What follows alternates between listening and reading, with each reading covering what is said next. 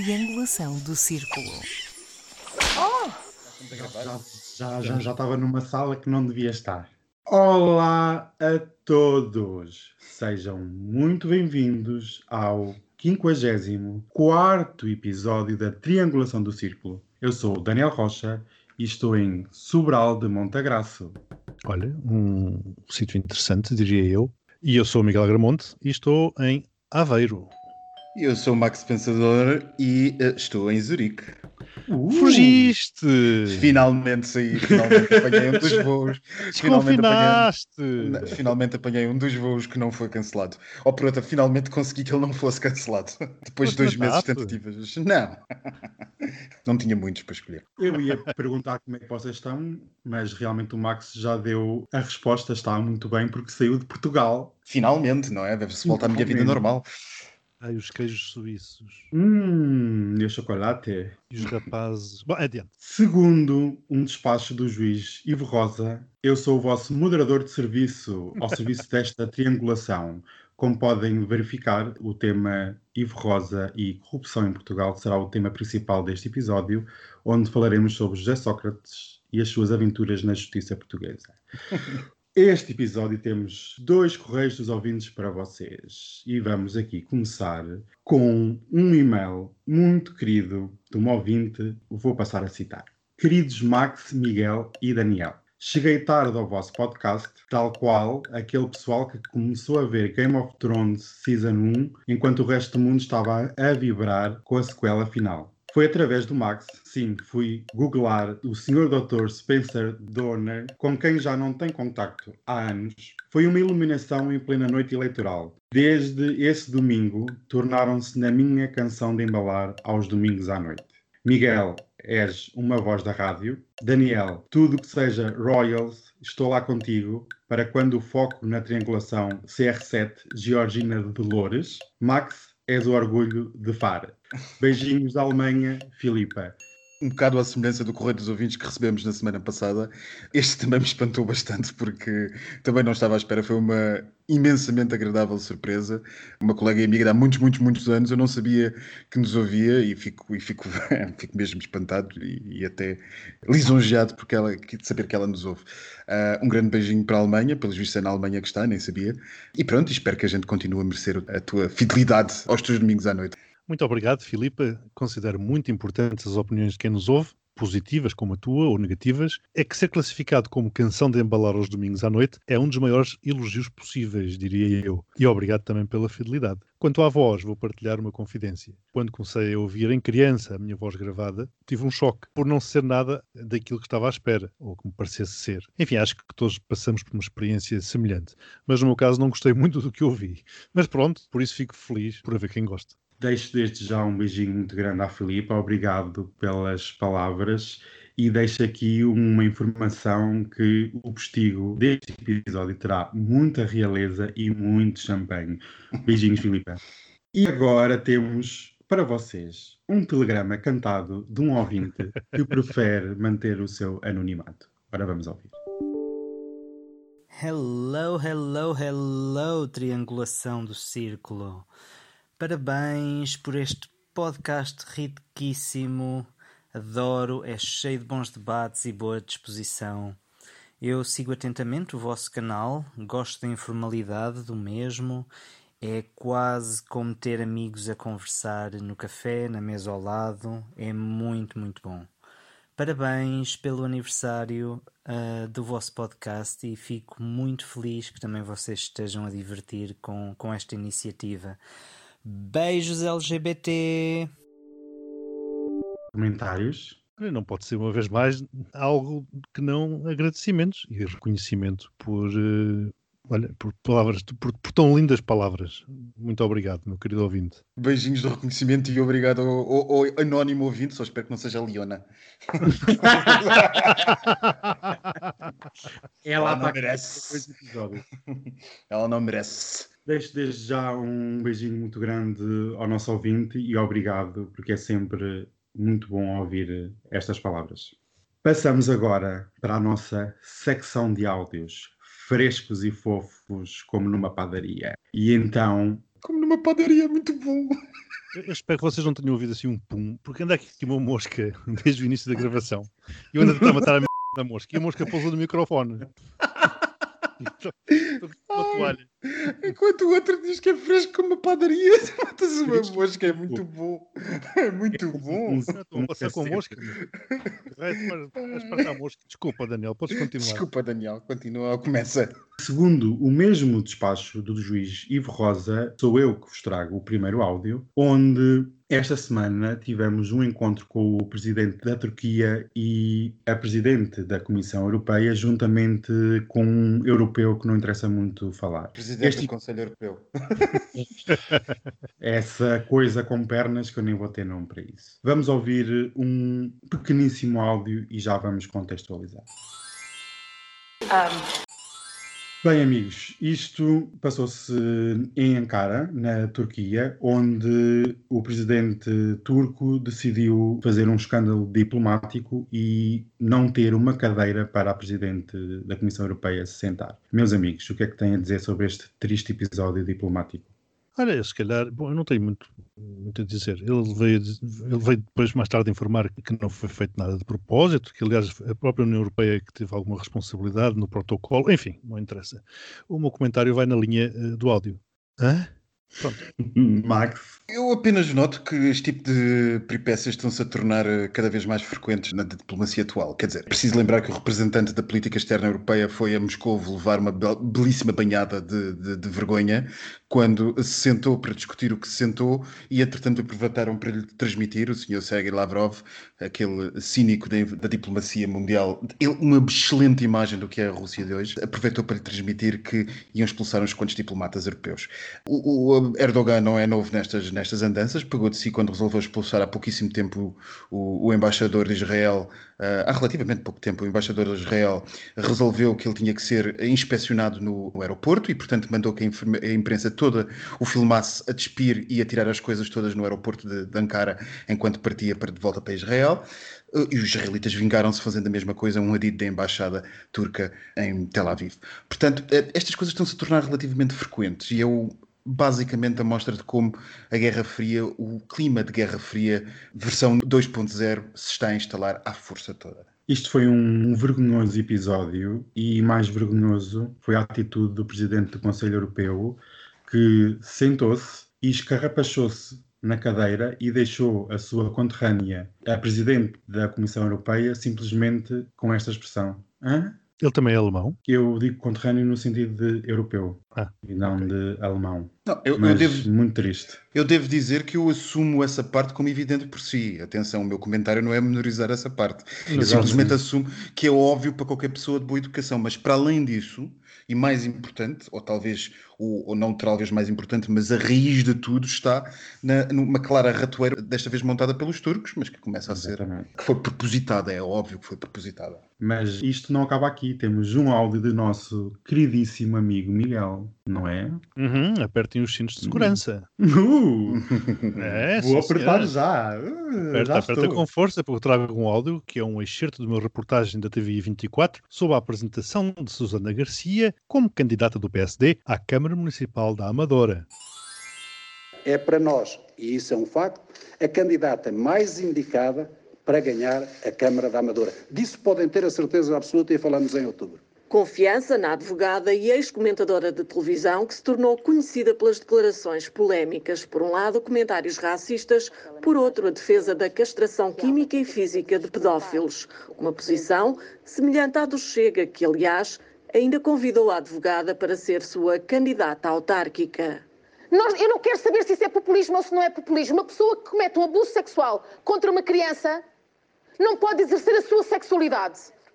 Portanto, é capá-lo. Nós damos a escolher-lhe, quer quimicamente ou quer fisicamente. A mim dá-me igual. No entender do P S D, e que ela própria explica, não é castração química, é uma terapia medicamentosa do controlo da líbida e apenas para reincidentes pedófilos. Eu adoro os eufemismos do P S D. Infelizmente o áudio não permite ver o olhar perturbador da mulher, ou preferir as afirmações, e perturbador é saber que ela é advogada. Se já não é normal, numa democracia dita madura, ter que andar a explicar que este tipo de posições não fazem sentido, e agora podíamos estar aqui o resto do podcast a falar disto, muito mais anormal é ser uma licenciada em Direito a defendê-las, ainda mais publicamente, ainda mais com o apoio de um partido como o P S D. P S D significa, para quem não se recorda, Partido Social Democrata. E o que eu me pergunto é onde fica a social-democracia nestas palavras. Aliás, até me interrogo se é isto que o P S D quer ser, um sucedâneo do Chega. E interrogo-me se muitos dos meus amigos do P S D, sejam eleitores, sejam filiados e com cargos de maior ou menor visibilidade, se reveem nestas declarações desta candidata. Amadora deu ao país Passos Coelho. Agora vai dar esta mulher? Eu nem sei o que dizer acerca desse assunto. As palavras escapam-me. E um advogado é suposto ter palavras para todos os eventos. Eu, as palavras escapam-me. Eu, uh, eu nem vou ao comentário da senhora porque, enfim, é daquele tipo de, de, de comentário nojento. Em geral, não apenas, não apenas este, este, este assunto, mas em geral, tudo o que a senhora diz naturalmente merece o maior nojo. Portanto, eu nem vou entrar por aí. O que eu pergunto é: quanto tempo é que durou a cerca sanitária de, democrática portuguesa à extrema-direita? Alguém sabe? Alguém conta? Mas queres pois, aqui em segundos? Eu estava a procurar, estava a procurar uma partícula de tempo tipo nanosegundo ou qualquer pois, coisa assim. Por aí, já. Talvez, não é? Porque eu continuo a insistir no que já disse aqui várias vezes. É incrível como ninguém percebeu o que se passou na última noite eleitoral das legislativas. Neste país, ninguém percebeu, ninguém viu o descalabro que se abateu sobre a democracia portuguesa, porque ela foi atingida indiretamente, mas diretamente sobre a direita portuguesa. Aquilo que se passou foi um descalabro, um terremoto, um absoluto final de regime à direita que vai ter consequências na qualidade da democracia do país. O P S D não resistiu e foi aquilo que mais barrou, ainda que ultimamente, como se estivesse num, num snack bar a levar com um pano encharcado nas trombas, de que tantas vezes o dissemos, e foi aquilo que mais barrou contra toda a espécie de corrupções e de enviesamentos do sistema a partir do seu palanque do Norte, justamente o responsável pelo final do P S D. Foi com Susana Garcia, lembramos disso. Uma candidata racista para um conselho como a Amadora. Olha, por acaso, ela com o ar de Miss Piggy que tem, bem se encaixa na, na tasca, com o pano encharcado nas trombas. Não, isto tudo é uma tasca. Uh, e estamos todos a levar com panos de, encharcados nas trombas a cada dia que passa. O circo chegou à cidade. É, é basicamente como vocês estavam a falar.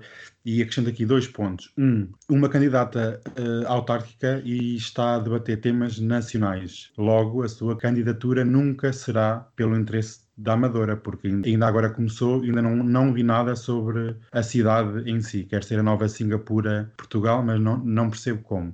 Quer ser a nova, nova Singaporca.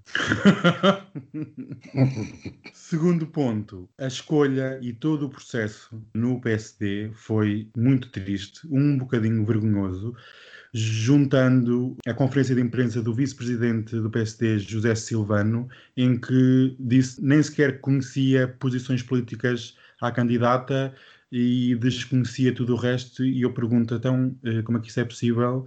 Há aqui alguma confusão. E ainda acrescento mais um ponto, que é, não abona muito quando na mesma frase temos uh, André Ventura convida Susana Garcia e Rui Rio convida Susana Garcia. Alguma coisa vai mal no bloco à direita e estaremos aqui para ver a destruição que vai acontecer. Mas posto isto, todo, todos nós, amigos, todos nós, mas posto isto, é tempo de chegarmos à querida Gazeta dos Dias Úteis. Hum, uma semana de lodaçal. Para onde quer que me tenha virado, é só lodo. Foi a história do sofá na Turquia, é o lento processo da vacinação, abrindo caminho à Sputnik para que se infiltrar por entre os membros da União Europeia, são os massacres em Moçambique, a situação insustentável também em Myanmar, o P S D ladeira abaixo, rumo ao Chega e, claro, a crise social e económica. Grande semana! Mais... Ah, espera, não era mais... Para os mais curiosos, nenhum tema que já não tínhamos abordado aqui na nossa triangulação, como os nossos ouvintes mais fiéis recordam. O P S D chega há um ano, Moçambique há oito meses, a Turquia há quatro meses e Myanmar, mais a confusão das vacinas, há dois meses. Andamos nisto há um ano. A Gazeta dos Dias Úteis. Segunda, dia do primeiro aniversário deste podcast, que teve direito a episódio extra, foi também o dia em que Portugal deu mais um passo para o desconfinamento. Com dias lindíssimos, as planadas encheram-se de clientes aglomerados, dando a impressão de que, de facto, ninguém trabalha. Terça, a histórica agência de viagens Abreu e a companhia de aviação Ibéria confirmaram que durante o verão acontecerão dois voos semanais entre o continente e Porto Santo, um a partir de Lisboa e o outro a partir do Porto. Segundo as empresas, tal deve-se ao aumento da procura. Na quarta, o governo eslovaco corte secreto para a compra da Sputnik cinco. É que os milhares de doses que chegaram ao país ficaram armazenadas porque o regulador nacional não foi capaz de tirar conclusões sobre a eficácia e segurança da vacina russa. Quinta, o chefe do governo italiano chamou ditador ao presidente turco, afirmando ter ficado incomodado pela humilhação que a presidente da Comissão Europeia sofreu na Turquia. Tem isto a ver, claro está, com o já chamado Sofagate, que aconteceu na passada terça-feira. Na sexta, com um aparato mediático impressionante, ouvimos o juiz Ivo Rosa acusar a acusação de Sócrates de pouco rigor e consistência, entre outros objetivos, e fez cair os crimes de corrupção, branqueamento de capitais, falsificação de documentos e de fraude qualificada. Grande semana! Bora, Max! Então o primeiro passo de desconfinamento. Opa, isto vai correr mal, toda a gente já disse, mas, mas por amor de Deus, doze pontos.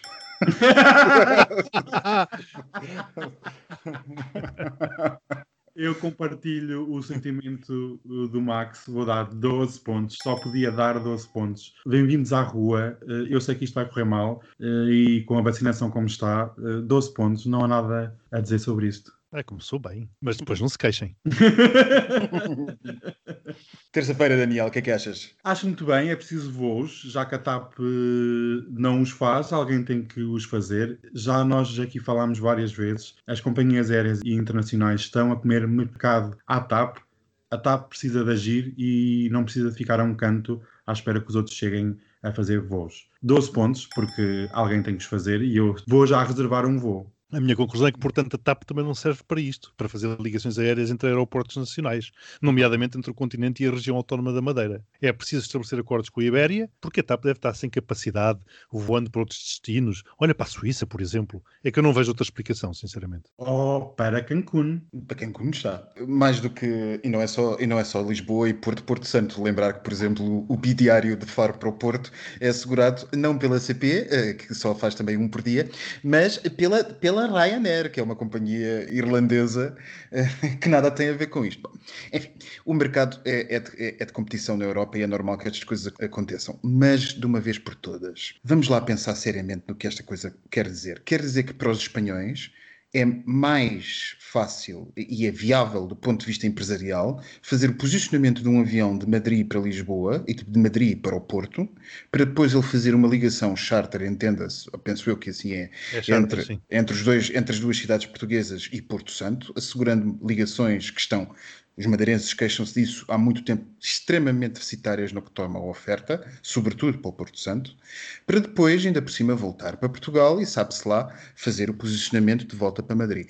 Ou seja, estes senhores, parte-se do pressuposto, conseguem lucro. Vêm buscar lucro, aquilo que é o território, ou que deveria ser o território da TAP, paga por todos nós. Não sei, mas isto devia fazer-nos pensar quando a TAP lança novas ligações para Cancún, por exemplo, de Lisboa. Mas é que esta ligação é feita com A trezentos e vinte, e se calhar a TAP não tem. A TAP tem muitos, só tem dezenas deles. Aliás, até à semana passada estavam vinte e sete parados no aeroporto de Faro, sem serviço. E quantos pontos? Eu dou doze pontos. Eu acho ah, que é isso. Que generosos. Oh, isto começa bem. Isto hoje temos festa rija. Hoje temos, já vou preparar o champanhezito. E quarta com o governo eslovaco. Olha, eu vou já dizer que adoro um bom colapso governamental. E então, se for com um acordo secreto, ui, fiquei logo tudo a pensar, uau, é disto que eu gosto. Realmente, a posição europeia está muito confusa em relação à vacinação. É cada um por si. A Alemanha também já iniciou negociações para adquirir vacinas russas. Eu precisava que a Europa estivesse junta neste caminho, mas parece não estar. Posto isto, e como eu já disse que adoro um bom colapso governamental, vou dar dez pontos. Não, é que depois Moscou veio dizer que quer as vacinas de volta porque não pagaram o cumprimento do contrato. É, é fantástico, isto é, isto, é absoluta, isto é absolutamente fantástico. Houve um cumprimento do contrato, mas isto foi na quarta, porque depois na quinta-feira a história da Sputnik cinco eh, continuou com Berlim a anunciar, como o Daniel disse, as negociações bilaterais com Moscou para comprar a mesma vacina. É claro que diz depender disso a aprovação da Sputnik pela E M A. E a U E vem dizer que tal história não fragiliza a postura da União. É claro que fragiliza, não é? E também faço, olha, faço o exercício do Max. Já estou a imaginar a cara do Putin com tudo isto. É realmente, a U E é uma cambada de anjinhos a ser comido por todos, da Rússia ao Reino Unido. E andamos aqui a ver passar navios até um dia. Pois é que isto vai um bocadinho na linha daquilo que estávamos a dizer há bocado na sequência do áudio da senhora Ursula von der Leyen. Que, porque, vamos lá, vamos lá fazer o apanhado disto. Então, um partido de uma coligação governamental do governo de Bratislava pega de si e encomenda, sem que o outro parceiro da coligação saiba, encomenda vacinas a Moscou. Como que por magia alguém entrega anonimamente esta informação à imprensa da oposição. A imprensa da oposição faz cair esta informação e segue-se um escândalo político que toda a gente conhece. O governo da Eslováquia cai na sequência disto. Moscou diz que não, não tem nada a ver com isto e pede o dinheiro de volta porque não lhe pagaram. E, entretanto, a União Europeia denuncia o, o, a segunda parte impressionante deste escândalo, que é que, afinal, as vacinas que foram parar a Bratislava, que aterraram em Bratislava, não têm nada a ver com as vacinas que foram registadas internacionalmente e patenteadas pela Sputnik. Exato. É, ainda é, mais isso, a composição portanto, é diferente. Ninguém percebe se aquilo é vodka ou quer que seja, mas há uma coisa que se percebe. Se isto não tem o dedo de Putin, o meu nome é Susana Garcia. doze pontos para Moscou, como sempre ganhar.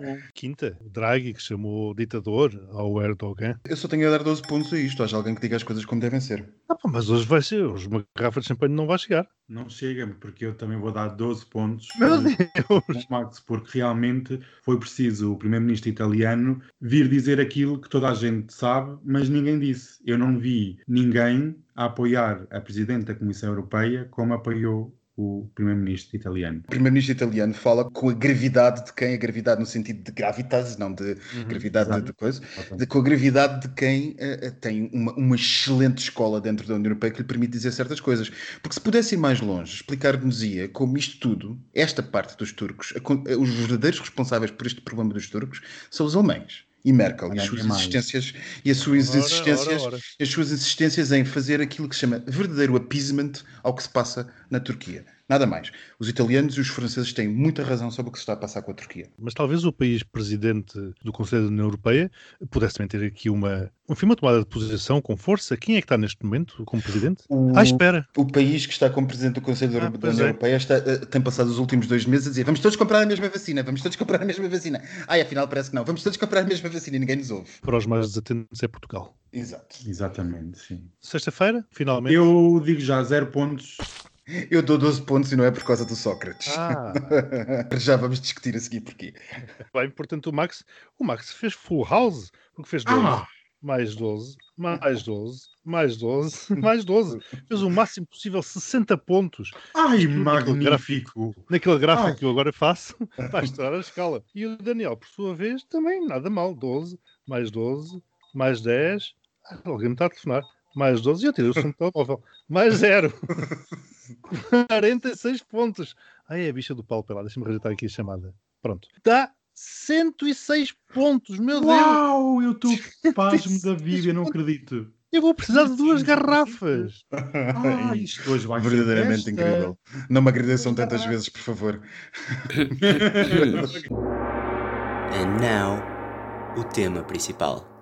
Como já todos puderam perceber, é sobre o antigo primeiro-ministro português e a justiça portuguesa. Existem duas coisas certas nesta vida. Uma é a morte e a segunda são os impostos. José Sócrates foi indiciado por seis crimes, três de branqueamento de capitais e três de falsificação de documentos. Posto isto, e para ir direto ao assunto, pergunto aqui aos meus compadres de podcast se depois desta longa tarde de sexta-feira existe ou não uma prova indireta de corrupção, visto que os crimes de branqueamento de capitais seguem para julgamento. Começo eu, porque eu naturalmente não sendo técnico, nesta área, e o Max sendo, eu vou dar a opinião de quem assistiu ao pronunciamento, às declarações do juiz, e o Max com certeza poderá corrigir barra complementar aquilo que eu disser.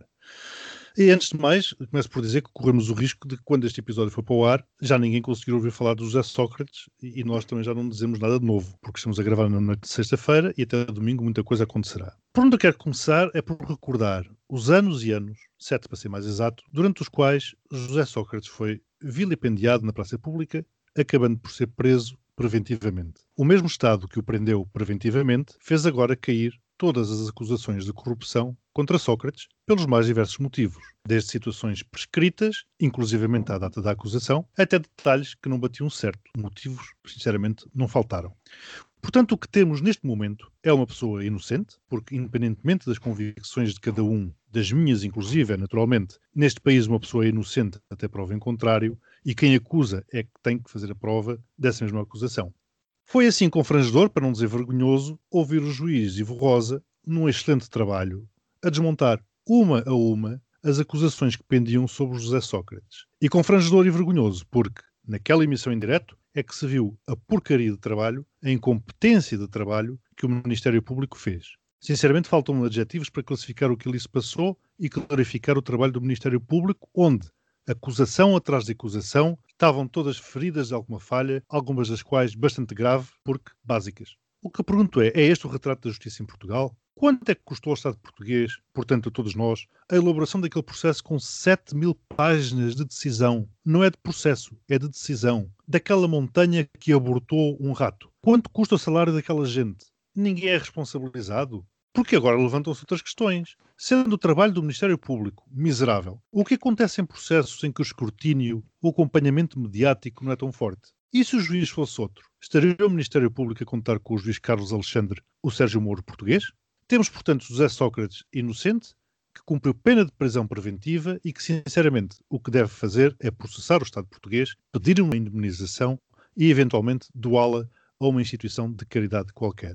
Se isto faz moça à democracia, é claro que faz. E há mais uma. Ainda por cima, sem que a democracia tenha nenhuma culpa direta nisto tudo. E sei bem o que é que o Ventura vai berrar aos quatro ventos de tudo isto. Sei bem o aproveitamento político que vai surgir daqui. É certo, Daniel, para responder à pergunta que tu fizeste, que andou dinheiro suspeito aqui, que aparentemente houve corrupção. Mas lamento, se não há uma acusação devidamente feita, que consegue provar aquilo que afirma, não há caso. Fazer com que a extrapolação, com base na sensação, na ideia, naquilo que eu acho, e condenar uma pessoa com base nesses fundamentos, é do mais, olha, chegófilo que pode existir. Eu sinceramente não sei por onde começar neste assunto e vocês perdoem-me se eu andar um bocadinho a navegar, vocês, tanto os meus colegas de podcast como aqueles que eventualmente os vão ouvir neste episódio, perdoem-me se eu andar um bocadinho a navegar entre ideias, porque isto entre um cidadão pagador de impostos como outro qualquer e alguém que faz disso a sua vida, estar nas salas dos tribunais, tenho muitas ideias, mas muitas ideias soltas sobre este assunto. Eu começaria por dizer que, e, e, e não é por me gabar, é, é pura e simplesmente... Espero que isto não passe como tal, mas eu digo desde o início, desde há sete anos, quando José Sócrates foi detido, não que ele é inocente, mas sim uma coisa que me parecia bastante mais evidente do que ele ser inocente, até porque cada um tem a sua opinião sobre esse assunto, e é isso que nós podemos ter, opinião apenas e só, porque não estamos no processo. Que não condena. Um, que não condena, opinião não condena, a opinião é isso mesmo, apenas e só uma opinião. Em democracia nós temos que saber distinguir da decisão judicial, mas como uh, a pessoa mais ou menos habilitada a comentar uh, aquilo que é um processo-crime, com, eu diria... Não, não uma imensa experiência, mas já há alguns dezasseis anos de carreira como advogado, entre ele a fazer bastante direito criminal, há uma coisa que me, que me pareceu absolutamente estranha, por um lado, mas que afinal de contas não é assim tão estranha se eu pensar nessa dita experiência. É a forma como este processo foi conduzido. E a forma como este processo foi conduzido, recordemos-nos, tivemos um ex-primeiro-ministro que não é mais do que nenhum outro cidadão, mas que é mais do que outro qualquer cidadão, a ser detido e a ficar em preventiva duzentos e quarenta e quatro dias. Enfim, dir-me-ão, todo e qualquer cidadão português isso acontece, é verdade. Mas o problema é que os senhores procuradores e a equipa de investigação da Polícia Judiciária, dirigida pelos senhores procuradores, quando tomaram a decisão de deter José Sócrates à saída daquele avião que vinha de Paris, salvo erro, deviam ter pensado que o que estavam a deter não era, por muito mal que isto possa parecer, um qualquer José da Esquina, mas sim um ex-primeiro-ministro. Não por causa de Sócrates, mas por causa daquilo que um eventual erro judicial pudesse causar ao país num ex-primeiro-ministro, numa pessoa que tinha legitimidade democrática, que a teve, para o bem ou para o mal, que a teve e foi eleito pelos portugueses e, e nomeado pelo partido mais eleito para ser primeiro-ministro e que dirigiu este país durante muitos anos. Portanto, não é que ele esteja acima da lei, é simplesmente que aquele dedo que lhe é apontado tem que ser apontado de maneira tal, tecnicamente irrepreensível, que para que o golpe seja certeiro e dado quando tem que ser dado. Desde logo partimos do pressuposto, percebemos muito facilmente que, independentemente do que quer que Sócrates tenha feito ou não, porque há muita coisa suspeita nesta situação, e é preciso dizê-lo sem qualquer hesitação, desde logo percebemos que a detenção foi feita para fazer a investigação, não para confirmar a investigação, que é uma coisa que, como advogado, não me choca. Já ouvi várias vezes na minha carreira, e sei que é assim que as coisas começam. Não sei se será o ovo ou se a galinha vieram primeiro, mas o que é facto é que é assim que as coisas passam em Portugal, na generalidade dos casos. Eu não quis acreditar que num processo desta magnitude isso fosse acontecer. Infelizmente, meu cinismo não, não me fez acreditar que num processo com José Sócrates ou com outro qualquer ex-primeiro-ministro deste país, não interessa quem, ou um presidente, eventualmente no futuro, eu quis acreditar que a investigação criminal teria dado, tido o cuidado de ser, enfim, mais assertiva nas suas formas de atuar. Mas não foi.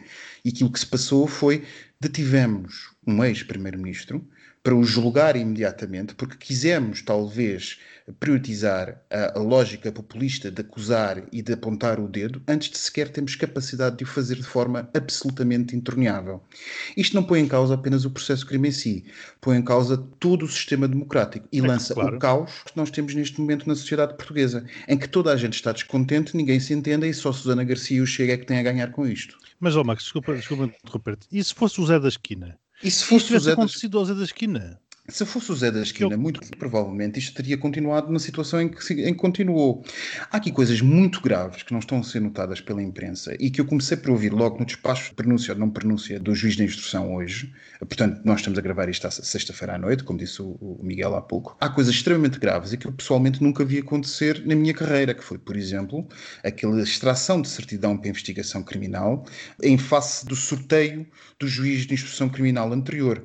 Ou seja, traduzido por miúdos, o que se passou ali foi que um juiz, um juiz de um tribunal que apenas tem dois juízes, portanto dois colegas, de um juízo, entenda-se, de um juiz, de uma, de uma circunscrição, de um departamento administrativo do tribunal físico, mas, portanto, aquele tribunal só tem dois juízes, um juiz de um tribunal basicamente diz ao Ministério Público, por outras palavras, o seguinte: o que eu vi neste processo é suficiente para eu acreditar que pode ter havido aqui um crime na forma como o meu colega foi nomeado. Portanto, nós estamos a dizer, um juiz de um pilar absolutamente essencial do Estado de Direito, que é o pilar judicial, diz que o princípio do juiz natural, que é uma coisa essencial que traça a diferença entre uma ditadura e uma democracia, provavelmente não foi respeitado. Algures entre o Ministério Público, que tem um processo de acusação de um político com grandes responsabilidades, com que teve grandes responsabilidades no país, e um juiz que, como disse o Miguel e muito bem, se afirma cada vez mais o Moro português. Isto é gravíssimo, mais grave do que todos os outros crimes que caíram, é gravíssimo que um juiz possa sugerir, em plena arena pública, uh, espero eu com, com razões suficientes para o fazer, que terá havido um vício na nomeação do seu colega. Tal como o Sérgio Moro, o Ministério Público também fez as coisas de forma abandalhada, porque era Sérgio Moro que estava à frente. E se tivesse sido Carlos Alexandre, possivelmente a decisão não teria sido esta. Com, Exatamente. Com, é? É que, o, Essa o, é que é a dá, questão. Completamente no ponto, Miguel, porque o que dá a impressão é que o que terá havido aqui foi uma tentativa à lá portuguesa de arranjar uma maneira de ser colocado um juiz que dava mais jeito a este processo, porque, talvez por causa da pressão, porque da pressão política e não sei o quê. Portanto, este processo, pressão política não, pressão mediática, quero dizer, este processo foi terrivelmente mal conduzido pela acusação e ninguém sai contente disto. Ninguém, não sai contentes aqueles que acham que só Sócrates é culpado, não saem contentes aqueles que acham que Sócrates é inocente e não saem sobretudo contentes aqueles, onde eu me incluo, que acham que um sistema de Estado de Direito Democrático não deve funcionar seguramente como, está, como funcionou aqui, que é uma vergonha Olha. para todos nós e um perigo, sobretudo, um perigo imenso. E se calhar quem não está nada contente disto é o próprio P S, porque fica com uma suspeita a parar sobre ele enorme. Fica com uma suspeita enorme a parar sobre ele, mas, como eu digo, peço perdão pela falta de humildade, eu digo há anos que o que ia acontecer deste processo é que ninguém ia ficar uh, satisfeito com o seu resultado, fosse qual fosse. E que, portanto, uma coisa que foi construída e que, a partir do momento começou a ser feita, como dizer, uma corrupção, já que é de corrupção que falamos, da acusação com a COFINA, por amor de Deus, nós até interrogatórios filmados tivemos na praça pública.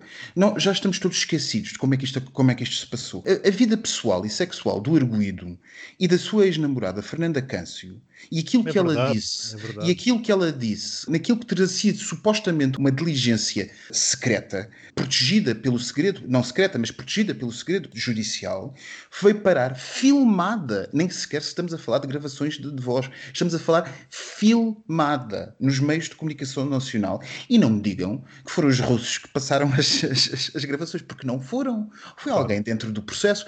É e claro. Ivo Rosa, Ivo Rosa começou por dizer isto muitíssimo bem, não no início da sua pronúncia, a dizer que os atropelos ao Estado de Direito e ao segredo e à forma como se deve processar uma investigação criminal num Estado de Direito digno desse nome foram notáveis. Que é como quem diz, os responsáveis sabem quem foram. E, portanto, eu não posso dizer que foi a acusação, não tenho a certeza absoluta que foi a acusação, nem posso dizê-lo, aliás, até toda a gente diz isto, mas toda a gente comenta, mas a verdade é que eu estou limitado juridicamente nos comentários que posso fazer.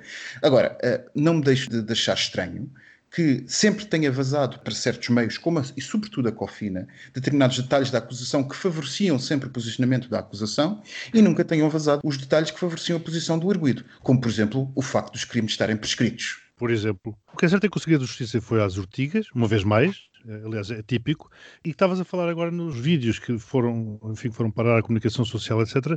Uma vez mais, um paralelismo impressionante com o caso de Lula com o Sérgio Moro, que viu as suas gravações vazadas, no caso, mesmo pelo próprio juiz Sérgio Moro, que disse que dessa forma estaria a ajudar o processo, expondo as gravações ao público. Pois, exatamente. E, e dá a impressão que alguém quis acelerar um processo essencialmente na opinião pública e sedimentá-lo na opinião pública, de modo a que ele pudesse ser intorneável e inultrapassável. E vem um juiz... Vamos e venhamos, a cama contra este juiz foi feita, há meses que anda a ser feita, há meses que ele anda a ser pintado, passo a expressão, como um juiz que é especialmente suscetível a argumentos da defesa. Como se isto fosse uma coisa má, como se ser suscetível a argumentos de defesa fosse deixar sair ladrões e criminosos.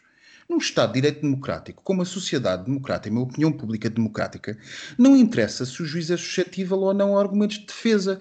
O juiz deve ser suscetível aos argumentos que forem corretos. Ponto final, parágrafo. E que usurpou o papel do Carlos Alexandre. Só num país em que uma, com uma opinião pública atrasadíssima e um nível intelectual baixíssimo é que alguém pode achar que um juiz é a continuação de uma acusação. As pessoas em Portugal só não acham que um juiz não deve ser a continuação de uma acusação quando elas próprias estão sentadas no banco dos réus. Aí é que já exigem independência. Mas para os outros eles nunca exigem isso. É uma coisa fascinante. Fascinante mesmo. Realmente a justiça portuguesa sai mal.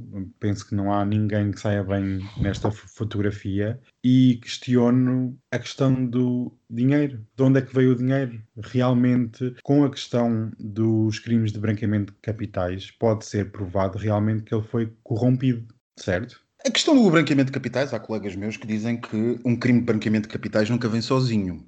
Mas são questões técnicas, ah, não são questões de matéria, por assim dizer.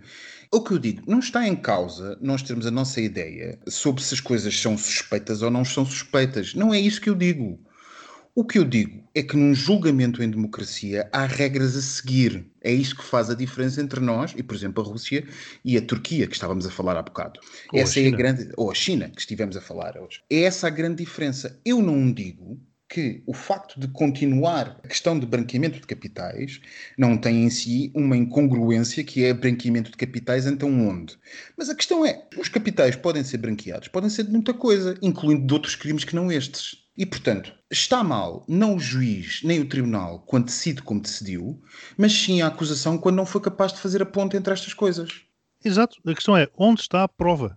onde está a prova. E, portanto, a acusação é que tinham a obrigação de fazer a ponte que tu estás a referir, Daniel. Não é o juiz que tem a obrigação de fazer essa ponte. Eu já vi toda a espécie de disparates de comentários nos últimos, nas últimas horas e acho as coisas absolutamente incríveis, desde pessoas mais técnicas às pessoas que tiraram uh, licenciaturas de Direito no sofá e que sabem mais do que um juiz que escreveu sete mil páginas sobre o processo. Mas não é o juiz que compete fazer as provas, nem obtê-las, nem ao tribunal. É quem sustenta a acusação que deve sustentar essa acusação e pelos vistos não foi capaz de o fazer de forma absolutamente intorneável e sinceramente eu não sei, eu não vi o processo, mas os argumentos que o juiz utilizou do ponto de vista do meu conhecimento técnico, eh, modéstia à parte, parecem-me mais do que lógicos do ponto de vista técnico. Do ponto de vista material, não estava quando os crimes foram feitos e nem sequer estive lá quando os crimes foram acusados nem investigados. Do ponto de vista técnico, pura e simplesmente, os argumentos que ele aduziu, aquilo que ele disse, fizeram-me todo o sentido.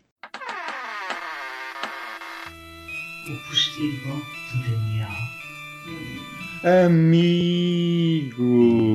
Olá! Olá! Bem-vindos aqui ao... Obrigado, obrigado. Este, post, este postíbulo. Ai! Não seja mazinha. Estamos... Olha, a dúvida que quero começar por apresentar, porque do cheiro já vi que não vale a pena queixar-me, é a seguinte. Este sofá onde eu estou sentado é o sofá turco da Ursula von der Leyen. É, sim, senhora. Eu, assim que vi hum. o sofá gate, liguei logo para a Turquia, para o meu contacto, para dizer, eu quero esse sofá no meu postigo. E aqui está eu. É confortável. Dias depois. É não bom, não é? Foi toda polémica, mas eu acho ótimo este sofá. Eu adoro coisas polémicas. Mas hum. vocês ainda não falaram da minha esplanada que eu agora vou ter ao fim de semana. Mas só tem é duas meses. Receber clientes. Ai, é para receber amigos. Caro Max, posso servir um cafezinho? E com descafeinado, que esta hora já é melhor. Pronto, amigos, bem-vindos. Não reparem muito que eu estou ali a fazer umas remodelações nas partes escuras por causa das umidades. Não notem, se aparecer alguém, virem a cara para o lado. Bem, amigas, vocês não sabem o que é que eu trago aqui para vocês. Ai, que medo. Conta. Medo. Uh. Sabem quem foi o homem eleito, o careca mais sexy do mundo? O Max. Lisonjeada. Foi o Guilherme, de Inglaterra. Ai, não, por momentos tive medo que fosse o Nuno Graciano. Também não fazia, por amor de Deus. Quem é que pagou para eleger o Príncipe Guilherme? Porque isto só pode ter sido pago. O Covid agora afeta os olhos. Será que quem pagou foi a cidade de Braga? Não seja mazinha. dezasseis mil euros. Ficou barato. Para ser eleita o melhor destino jovem, ou o melhor destino de cidade, ou de city break, uma coisa assim. Muito dinheiro bem gasto. É isso e em folares e pandelós. Mas ficámos a saber esta semana, lembram-se da grande entrevista entre a Kátia e o Haroldo e a Oprah, certo? Pronto. E lembram-se que ela acusou uma pessoa de ter questionado sobre a cor da pele do futuro filho, o Archie. Sim. E então ficámos a saber quem é que foi essa pessoa. Segundo a Lady Colin, uma inglesa cheia de grife, a pessoa que foi a tia do Haroldo, a princesa Ana, irmã da rainha. Vejam-me esta plebe. Plebe. Mas é coerente com a personagem que aparece no, na, na série The Crown, na Netflix. Porque ela é uma bitch. Ela é uma bitch. E então... Amigos, às vezes pensam que é ficção, não é ficção nenhuma, porque isto realmente é de um péssimo tom, até parece que ela tem uma cor engraçada, o que é aquilo? Café com quê? Aquilo não é nada, aquilo é um leite desnatado. Enfim, o que é que nós podemos dizer sobre estas pessoas que pensam que têm o rei na barriga? Não têm nada, têm esclerose e problemas sanguíneos devido à mistura de sangue entre familiares. Adiante que eu tenho uma festa para vos falar. Ai. E que é, não sei se souberam, esta semana houve uma grande festa em Paris que foi regada a champanhe, a gente. Champanhe do bom francês, como eu gosto. É, a Gazeta, a Gazeta dos Dias Úteis. A festa era caviar, champanhe e nada de máscaras. A polícia de Paris está a investigar estes jantares de luxo clandestinos em pleno terceiro confinamento. E segundo várias fontes anónimas, porque andaram tudo a fazer anónimas, daquela porta para dentro não há Covid. Por isso, haja caviar, haja champanhe e haja muita diversão, porque o Covid não apanha quem bebe champanhe, minha gente. Isto só pobre é que apanha. Cobre que não come caviar nem champanhe é assim.